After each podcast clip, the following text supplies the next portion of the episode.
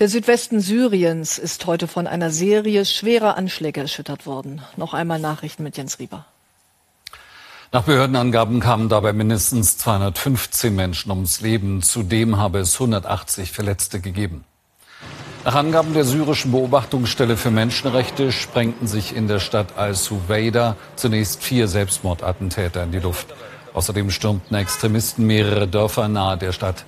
Zu den Angriffen bekannte sich die Terrormiliz IS. Zuvor hatte die syrische Armee Stellungen des IS bombardiert.